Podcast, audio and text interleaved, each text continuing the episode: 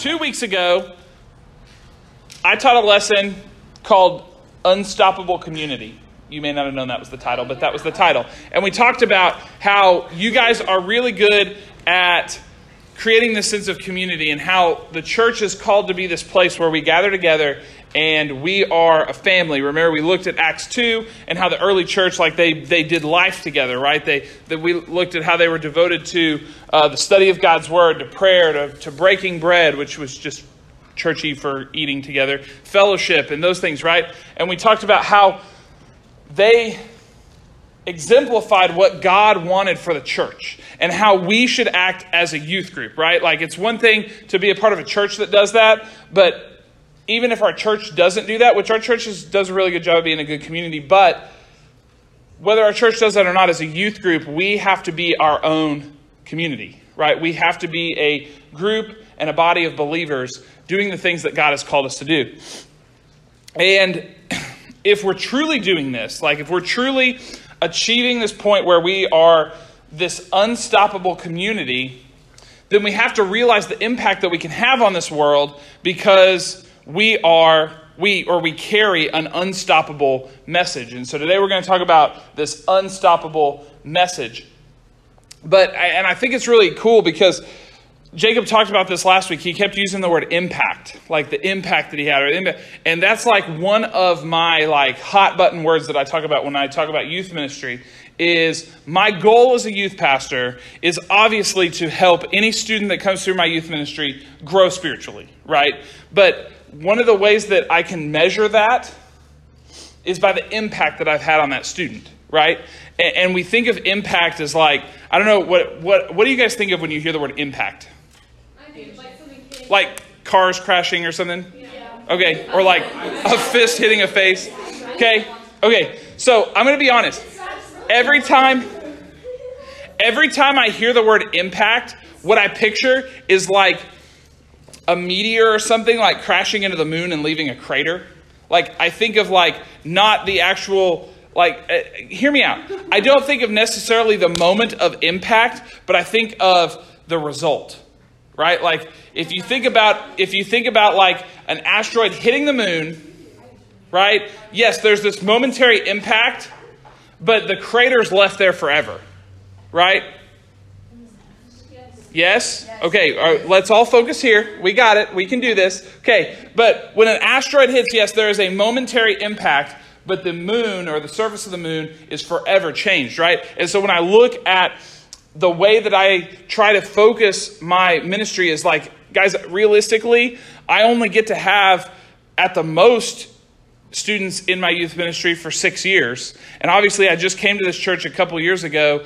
And for some of you guys, you're already about to leave the youth ministry. And so, like, that time that I get to make an impact in your life is not very long. Like, in the, in the grand spectrum of your whole life, six years is not very much, right? And so, I have a momentary impact, but I strive for it to leave something that leaves you forever changed. Right? Does that make sense? And so when I look at this idea of impact, I, I love that word, and it's really something that I strive for in student ministry. So I love that he brought that up. But if we are this unstoppable community, we can take this unstoppable message and make it have impact with people who are outside of our community, not necessarily our community or our town, but our community as a church. But we can use this message to make an impact with them and make them be forever changed. But when I think about trying to convey a message, okay, there's always challenges. If you guys didn't know this, my undergrad degree or my bachelor's degree from OU is in communication. And so basically, I know how to talk really well. No, really? Just kidding. Wow. That's not what you talk about. But it talks all about how people relate to one another. It's, it's it's really a complicated degree. Like it's really simple, but it's complex at the same time. But anyway, um, one of the things we talk about is that everyone communicates through channels, right? So the channel can be if I text you, our phone or texting is the channel. If I talk to you, our voices is the channel. If I write something, you know, my you know paper and pen and my handwriting is the channel. So there's always a channel that is relaying information, and no matter what the channel, there's always some form of interference. Okay, you can even like you can have the clearest the clearest channel of communication, but there is always some level of interference. And when I think about one of the biggest things that affects pretty much all of us today is our ability to stay focused, which it's kind of ironic that tonight you guys are being really chatty. That was halfway joke, halfway serious. But, uh, gotcha. Um, no, but we all get distracted, right? No. Were you distracted right then? No. Okay. We all get distracted, right? Yeah. Yes. Okay. And you know, I've been I've been reading lately that they say that hu- the human attention span has actually the average human attention span has actually dropped recently from 12 seconds to 8 seconds which seems really short. But if you think about really focusing on one thing like even eight seconds seems like a long time to really like think of when you start thinking about something for eight seconds is when you start to like your eyes glaze over and you start like drooling and people go what is wrong with him? Like that's when you're focusing on something for eight seconds. But we have a problem as humans like all of us at staying focused on things for long periods of time and the more often more often than not this is not a big deal right like okay so I can't focus on something for more than 10 seconds, okay? That's not the biggest deal ever in most situations. But, you know, like if you're writing an essay or something, this was me. Like, I'm not good at English and I hate writing papers and stuff. But, like, if you're writing an essay and then you're like, all of a sudden you start talking about not what the essay's about, you just start talking about other things. Like, and, and like, Haley was really good at English, so she would always read my papers in college and stuff and, like, edit them but like she would read them and she'd be like, Why are you talking about your dog? And I'm like, Because the book's about a dog and I was trying to relate to it. And uh, she's like, No, you just started talking about your dog instead of talking about the dog in the book. Whatever. But so we lose our attention. Yeah, I did have a dog. Um, so we might lose our attention that. Or maybe you're doing a math problem and that, that's more my speed. But you get to the end and you've been doing this math problem for a long time and you lose focus a little bit and you make a mistake, okay? Or, you know, so there's a lot of times where maybe losing focus and not being at our best is not that big of a deal. And then there's other times where it is a big deal, like if you are pulling up to a stoplight and you lose focus that all the cars in front of you stop and you keep going, like that's a problem, okay? Like that's a big deal right? So there's moments where losing our focus is not a big deal, which is most of the time, and there's times when losing our focus is a really big deal. And, and, and, I think we struggle with this, right? Sometimes we can't differentiate between the times where we really need to focus hard and times when we don't need to focus hard, right? Because we understand we understand like the extremes, right? We understand when we really don't need to focus that much, when we can like zone out, and we know when we like really need to be like at our best focused. And we can do that, but it's these gray areas in between. And I think that for a lot of us, this is kind of where our relationship with God falls, is in this somewhere in between, right? And so we we sometimes lose our ability to focus on God because we just view it as another one of these times where if we lose focus, that's okay. You know, it's not that big of a deal. But what we have to remember is that this message of the gospel of Jesus is something that should be leaving an impact on us. It shouldn't be something that, like, oh, we have this momentary impact with it, but then we just, like, don't focus on it. It should be something that when we come into contact, when we have this moment of impact with the gospel of Jesus, it should be something that radically and forever changes our life. And so tonight we're going to look at not only this message of the gospel, this unstoppable message that we're looking at, but we're going to really look at kind of the, the strategy or the way that, that Peter in the early church shared this message with those who maybe doubted the message. So we're going to be in Acts 2 again tonight, which again, if you've uh, never read the book of Acts, if you're ever wondering what the church should act like, should be like, should resemble, read the book of Acts. It's all about the, the early church and how it got its start.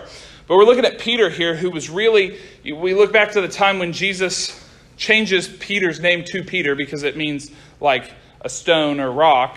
And he says, On this rock I will build my church. And he wasn't talking about like on some sort of like, he wasn't pointing at a rock. He was talking to Peter. And he says, On you I will build my church. And so Peter was really like the first preacher, I guess. He was one of the main teachers of the early church. But we're going to look at the way that he shared the gospel with people in the early church. And so we're going to start in Acts 2. starting in verse 22. says, Men of Israel, listen to this. Jesus of Nazareth was a man accredited by God to you by miracles, wonders, and signs, which God did among you through him, and you yourselves know. This man was handed over to you by God's set purpose and foreknowledge, and you, with the help of wicked men, put him to death by nailing him to the cross. But God raised him from the dead, freeing him from the agony of death, because it was impossible for death to keep hold of him. Okay, so I don't know about you guys, but when I think about trying to share the gospel with someone, I don't usually try to accuse them of murder. Okay, so like, really, this is what Peter's doing here. He was like, listen, Jesus is the Son of God and you killed him. Okay, like, to me, I'd be like, that doesn't sound like the best strategy, Peter. Maybe we should try something else. But in this moment, we have to realize the context that that Peter and the apostles were starting the early church and it was starting to become like a movement, right? It was starting to be it was starting to grow, it was starting to take hold. But then naturally when stuff like that happens, there grows a group of people who begin to oppose it. Okay? And, and this group of people began to oppose the church and began to ask questions about them. And Peter was put in this position to stand up to these people, to rise against the people who were trying to uh, oppress the early church.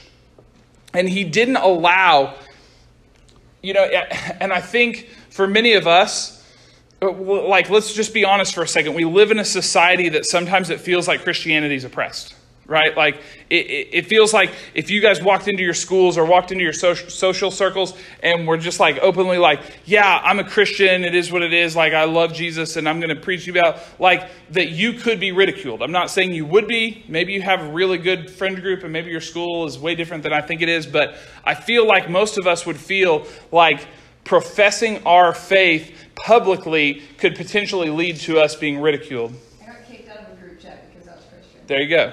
Okay? Maybe I'm not wrong. Maybe I'm not crazy. Okay? but a lot of times we allow this like fear of public pressure or this idea of being socially outcast to uh, it allows us to be distracted from God's message, right? And God's message is the love of Jesus that he came and he died for us right? We're going to hear that over and over, so just get used to that, okay? Because we're talking about this message tonight. But that is the message of God, is this message of salvation. But yet we allow ourselves to be distracted. We allow ourselves to lose focus because of the opinions of other people. And Peter didn't do this, right? Like in the face of adversity, in the face of oppression, he, he remained focused on this message and he remained focused on sharing the gospel. And he really did it in kind of three steps. And, we're going to look at these three steps and kind of how we did it. And we're going to kind of look at how we can maybe use these same steps to use this gospel to impact the people in our social circle. So, first, he addressed the heart of the crowd. Second, he explained how Jesus was handed over to be crucified.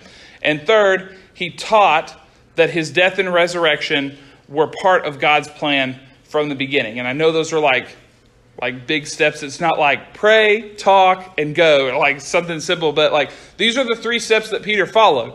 And we're going to look at how we can realistically apply these to our lives. So I'm, I'm going to say these again. So if you're taking notes, this is your chance to write. One, he addressed the heart of the crowd. Two, he explained how Jesus was handed over to be crucified. And three, he taught that Jesus' death and resurrection was part of God's plan from the beginning. Again, he addressed the heart of the crowd. He explained how Jesus was handed over to be crucified. And he taught that Jesus' death and resurrection was God's plan from the beginning. So we're going to read now a little bit more of Peter talking, and this is still in Acts 2, skipping ahead to verses 32. And he says, God has raised this Jesus to life, and we are all witnesses of the fact. Exalted to the right hand of God, he has received from the Father the promised Holy Spirit, has poured out that now you see and hear. Skipping ahead to verse 36, he says, Therefore, let all Israel be assured of this God has made this Jesus, whom you crucified, both Lord and Christ. Okay, so this is really weird, right? Like, why would he say that God made Jesus Lord and Christ. Like, so a little context here. The people that he was speaking to and talking to right now were Romans. And the Romans at this time, they worshiped Caesar. Okay? Like a healthy, unhealthy, uh, like an unhealthy worshiping of a political leader, but they worshiped Caesar in the highest, they worshiped him as Lord in the highest sense. Not that they thought he was a deity, but they, they realized that, that Lord was like the highest honor you could give someone. And so they worship him as that. And, and they didn't necessarily worship him because he deserved it, but they worshiped him because he demanded it of them, right? And you actually look at, I know everyone in here was like, I hate history, but we're just doing a little history lesson real quick. In 186 AD, Polycarp was forced to renounce Jesus and proclaim Caesar as his Lord. And he did that but then he ultimately went back on it and he said, He, as in God, never once wronged me. How then shall I blaspheme my king who hath saved me? And because of this, because he stood up and wouldn't praise Caesar in the higher sense and instead gave God that glory, he was burned alive and pierced with a sword. Okay, so this was not, again, something that was optional at this point. Like, people didn't worship Caesar because they really liked him, they worshiped him because if they didn't, they would be killed. The term Lord was not at this time synonymous with Jesus. Like now, if I walked up to someone and been like, Yeah, my Lord, I think most people would assume I was talking about Jesus or whatever my religion was, you know, like, but most people would probably think I was talking about Jesus, but that word hasn't always been synonymous. And that's why Peter, right here, says that Jesus is both Lord and Christ, or some of your versions may say Messiah, okay, because they were two different things. And he was really driving home the point that Jesus is God. So he's Messiah, he is God, but that he is the one true Lord over all. And, and he is worthy of our praise, and our desire should be towards him. And so, what happens as a result of Peter saying these things? So, skipping ahead to verse 37, it says, When people heard this, they were cut to the heart, and they said to Peter and the other apostles, Brothers, what shall we do? Peter replied, Repent and be baptized, every one of you, in the name of Jesus Christ, uh, for the forgiveness of your sins, and you will receive the gift of the Holy Spirit. So when we look at what Peter said, okay, going back to what we said, remember, remember at the very beginning, he, he called them essentially murderers. And then he talked about how that Jesus was Christ and Lord over their life. And then he turned it on its head in that moment, and he, they said, What should we do? When their hearts were broken of this, he said, What should we do? And he told them that you need to ask for forgiveness and be saved. And, and so in this moment, the reason that they turn and they ask what shall we do? is because Peter, by saying this, he broke their hearts. Like we think of like breaking hearts as like if you have a boyfriend or girlfriend and they break up with you, you're like, oh, I'm brokenhearted. But like, if if you do something wrong, I think about this with my kids all the time. Like they'll do something wrong, and I will, I'll like get onto them, and before I'm even done getting onto them, they'll start crying because they feel bad for what they've done. No, sometimes it is that, yes. But no, genuinely, like, I can tell the difference. You can tell the difference. But they feel bad that they have done this thing wrong, and they're brokenhearted that they've disappointed me and that they've done something wrong. And, and, I think that this is what the crowd felt at this moment when Peter was calling them out and saying, Hey, look, you took this person that God sent to save you, and you handed him over to the people who wanted to kill him so that he would be murdered. And this broke their hearts. And I think uh, there's a song, I'm trying to think, uh, I'm trying to think of how the song goes. Uh, I can't think of it right now, but there's one line in the song um, where it's talking about Jesus being led off to be crucified and the line says, Ashamed, I hear my mocking voice call out among the scoffers. Does anyone know that song? Okay. Um, anyway, but every time I hear that song, And I think, like, imagine being there when Jesus was being walked through the city streets to be crucified. And, and, like, you're just there as a witness, and then all of a sudden you see yourself there, and you see yourself yelling for him to be killed. And you start to realize that the reason that you're yelling for him to be killed is because you are the way that you live your life and the sins that you commit in your life are honestly what sent Jesus to that cross. Like every time I hear that song and I think about like my voice calling out saying to crucify Jesus and and and that's a representation of my sins against him, like it it like genuinely breaks my heart. Like it's oh, it almost makes me sick to my stomach. And I think that that's where these people were when Peter was calling them out for this and saying these things. They were truly broken and convicted over their actions. And so when we look at this idea of sharing this message and these steps that I talked about, the first thing is you have to get to people's heart. And I'm not saying go just yelling their sins at them, trying to make them convicted, but that starts with you have to get to their heart in a, in a sensitive way, right? You have to build a relationship with them. Like it's really, we talk about this all the time. It's really hard to share the gospel with people you don't have a relationship with. You have to build a relationship with them, get to their heart, and then you have the opportunity to, this sounds so horrible, but you have the opportunity to break their heart. Okay? Because you have to break their heart before God can repair their heart. Because you have to show them the conviction of their sinful actions. And, and you know, th- this is one of the biggest negative things that people say about Christians is that they only focus on condemnation and like calling out people's sin and being judgmental and that they're hypocritical because they want to call out other people's sin but not focus on their own sin. And, and guys, let me just like debunk that for you right now because just because I may call out one of you guys for your sinful actions, that doesn't mean that I never sin. What it does mean is that I'm trying to help you. I'm not condemning you. I'm trying to show you love by helping you not do these things that you shouldn't be doing. The, the message of the gospel is designed to convict the heart more than it is to condemn the soul. but people view this conviction of the heart as someone trying to condemn them because they don't want to hear it.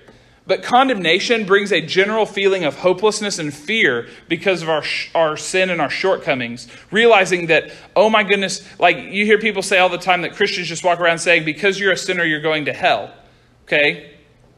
That's condemnation. And it leads, this idea of going to hell is a hopeless and a fear that we have. But conviction on the other hand, what we should strive for as Christians is not to condemn people, but to convict them of their sin. And this brings an awareness of sins, attitudes, habits in our life that are in need of changing. And so, whenever I have a conversation with anyone, whether it's a student, an adult, whoever, and I'm talking to them about maybe the things that they're doing wrong or the sins that they have in their life, I'm never, ever, ever trying to condemn them and be like, oh my gosh, because of these things you've done, you're a horrible person. You're going to hell. You're, you're condemned.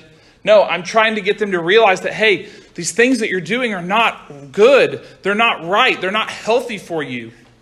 I'm trying to get you to realize that, to get you to be convicted, to, to break your heart so that God can come in and repair it.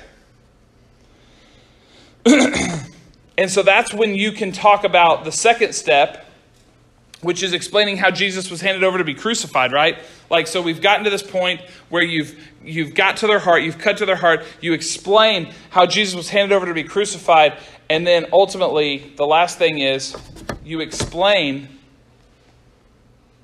that his death and his resurrection was part of God's plan to save you because we are all sinful people that we all need to be convicted of our sin, and that Jesus' death was the one to cover all of it. When these people asked Peter what they, what they should do, when they were broken, and he said, Listen, Jesus is Lord over all. He is the Lord over your life, and He died this sin for you. They were brokenhearted, and they realized this, and they turned to Peter and they said, What should we do? And he looked at them and he said, Repent and be baptized. And guys, I'm just going to tell you right now, we're not going to go into a whole thing on this. We can talk about later if you want, but baptism is nothing special that saves you. Okay? the important part of this is the repentance, being truly sorry for what you've done and asking God to forgive you, but not just to forgive you, because it's one thing to like do something wrong, ask for forgiveness, and do it again, but it's repentance with the intention of changing the way that you live your life, asking God for forgiveness and committing to live your life in a better way. and then baptism is simply an external way of showing people the decision you've made in this moment, Peter was demonstrating to them how salvation and obedience are woven together. Literally, if you look at the Greek word for repentance, it literally means to change in a different direction.